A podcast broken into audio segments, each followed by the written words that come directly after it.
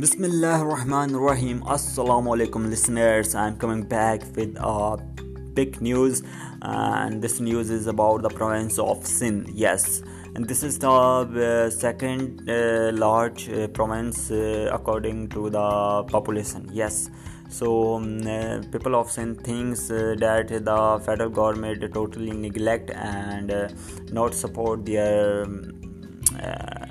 tourism and the people of Sindh So what they want, uh, now start the uh, today mm, uh, topic, sin being neglected totally, why? And the attitude of federal governments towards the sin government and the people is absolutely mind-boggling. The whole country is benefiting from sin's indigenous resources such as oil and gas, but its people are being deprived of their due rights by denying them their share is revenue and the site resources. Despite producing 2600 mmcfd of natural gas and several barrels of oil daily, There are extended power and gas outage in Sindh, particularly in Karachi.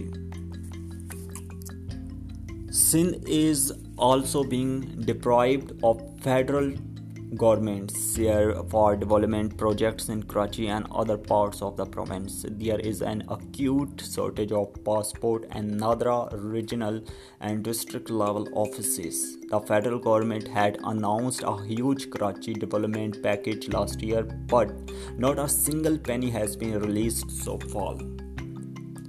Although the federal government makes all claims uh, of promoting tourism in the region, it is neglecting Sindh's beautiful tourist attractions. The electronic media too only focuses on political rift while completely neglecting the potential of tourism in the province.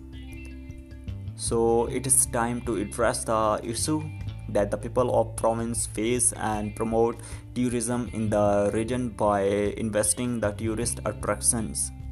And this is the demand of the people of Sindh, and this is uh, best demand. I think so. Uh, the federal government um, such uh, neglecting the people of Sindh, and not last year in the Karachi when too much raining and federal government announced special pack but ناٹنیور so this is this is weak points of federal government so I think federal government support the province of Sindh and ان شاء اللّہ all is good in the future okay جی اللہ حافظ bye bye